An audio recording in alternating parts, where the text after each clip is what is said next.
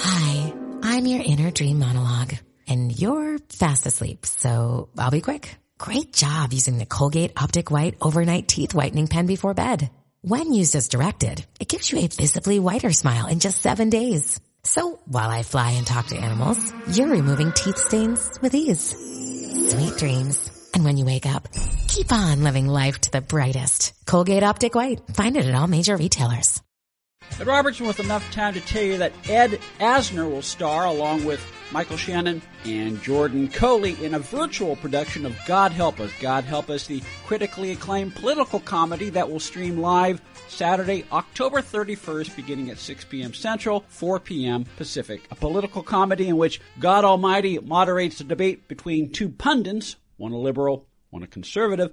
God Help Us is incredibly timely and speaks to many of the issues facing us all today. God Help Us virtual performance starring Ed Asner, Michael Shannon, and Jordan Coley will stream live Saturday, October 31st, beginning at 6 p.m. Eastern, 4 p.m. Pacific. A live talkback featuring all three actors will follow the 90 minute performance. Tickets start at $22 for individual viewing, plus there are family rates for up to nine viewers viewing the performance on the same device, and group rates for 10 or more viewers. God help us. Virtual performance, live streaming Saturday, October 31st, beginning at 6 p.m. Central, 4 p.m. Pacific. For tickets and more information, go to piventheater.org, piventheater.org, or onthestage.com forward slash piven dash theater dash workshop. Hi, this is Dawn Wells. Guess what we're listening to? TV Confidential. We're talking to Michael Dante, star of Winterhawk, Custer, Westbound, Kid Galahad, Somebody Up There Likes Me, The Naked Kiss, Seven Thieves, and other films and TV series. Michael's memoirs of his show business career are now available in a new book called Michael Dante From Hollywood to Michael Dante Way, which you can find at bearmanormedia.com, amazon.com, and wherever books are sold online. You mentioned in our last segment, you know, uh, 30 films, 150, uh, you know, television productions. There's no way we can cover everything in one conversation. So, uh, if you don't mind, I'm going to jump around a little bit. All right. Uh, I know that you did Kid Galahad with Elvis Presley. Right, yeah. I agree with you about Elvis. Elvis was a much, much better actor than people realize. Absolutely. He was uh, not only a, a much better actor, but he was limited to what the studios uh, would allow him to do. Mm-hmm. They financed uh, the pictures, and um, the colonel knew exactly where the money was because they had the um, the music rights, Mm-hmm. and uh, the music rights were the source of uh, the major income, not uh, the box office of, of uh, everyone uh, paying to, to see Elvis on the screen. Where they made the big money was the music and the publishing rights. So the studios wouldn't finance uh, because uh, he wanted to. We had conversation a couple of times. He said, "Michael, I would love to be doing what you're doing, to to freelance and do uh, uh, different kinds of uh, uh, roles and uh, expand as an actor. I really enjoy uh, acting." He said, "But you know, I just uh, I'm tired of walking down uh, uh, some pathway." the girl under my arm singing a song, opening the door of a car, and then starting another song, or or uh, sitting on a swing, or or uh, doing something uh, with a lady, and um, uh, after a, a few lines of dialogue, singing uh, one song after another. He said, "I I, want to act. I really uh, love the uh, profession."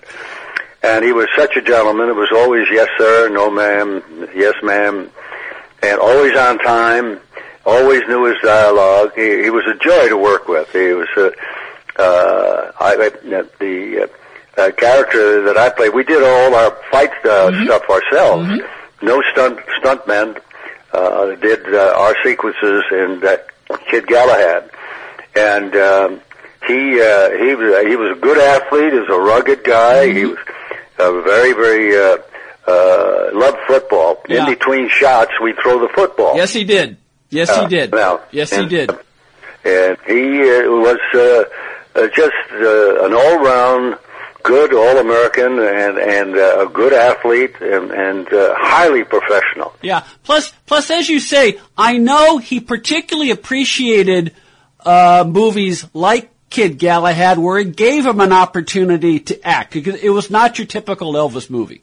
Right. It was one of his favorites because of that. Mm-hmm. He he uh, had a chance to uh, uh, show what what else he could do besides uh, sing and, and uh, romance a uh, beautiful uh, young lady. Now, of course, David Weisbart was the producer of Kid Galahad. You would work with him a few years later when you played Crazy Horse on Custer. That's right. He David Weisbart was a, a, a fine uh, uh, producer. He did uh, the uh, first uh, uh, film at Warner Brothers. He produced that film at Warner Brothers uh, that introduced Jimmy Dean mm-hmm. uh, to the screen. So uh, he had a great reputation, and he was a, a producer of, of, um, of Kid Galahad. And when he uh, finished the working in the in the, the film, he put his arm around me and said, uh, "We'll we'll work again down the road." He said, uh, "Michael, thank you for a, a terrific job." and uh, I, I love your, your boxing ability. You're a good boxer as well as a good actor. He said, "We'll we'll work again," and he did. He called me personally to do to play Crazy Horse, and at that time I had turned down a couple of other series, and um, uh, I thought, well. Uh, with uh, working with David would be something very special, and then I had enough credit, mm-hmm. uh, or I should say credits, uh, uh, to establish myself as a versatile actor when he asked me to play Crazy Horse in the Custer series.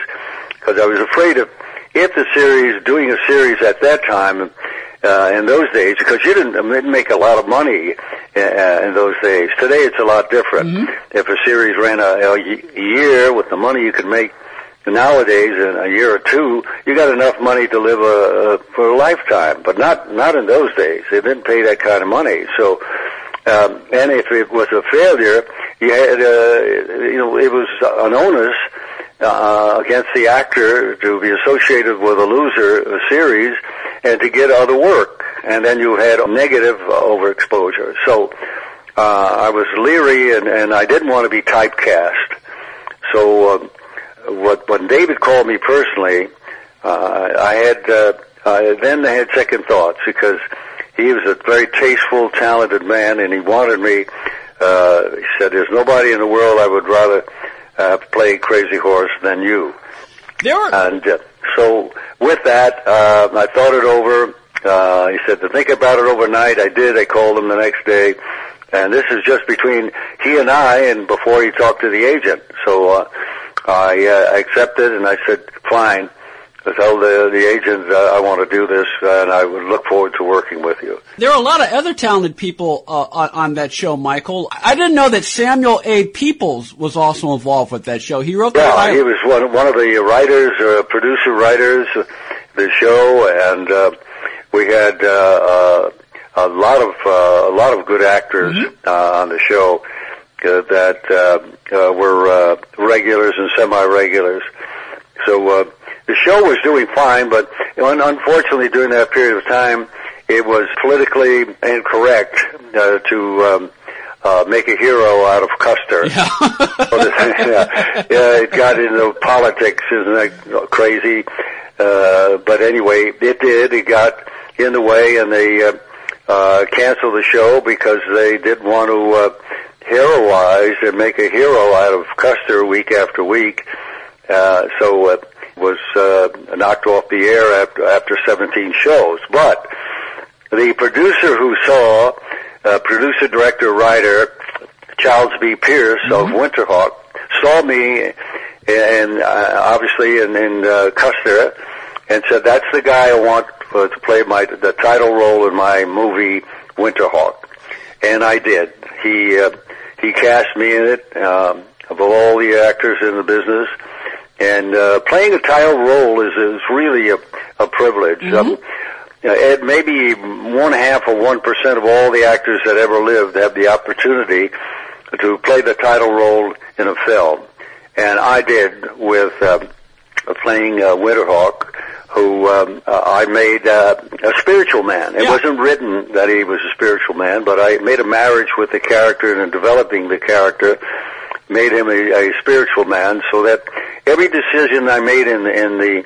in the film was based on a, a greater essence than ego. So I, I uh, relied on the the wind, uh, the sun, the moon, the environment, and the wildlife encompass everything on Earth um, uh, to make a decision when I had to make a decision. So it, it was a uh, some uh, a character that I developed that I was very proud of.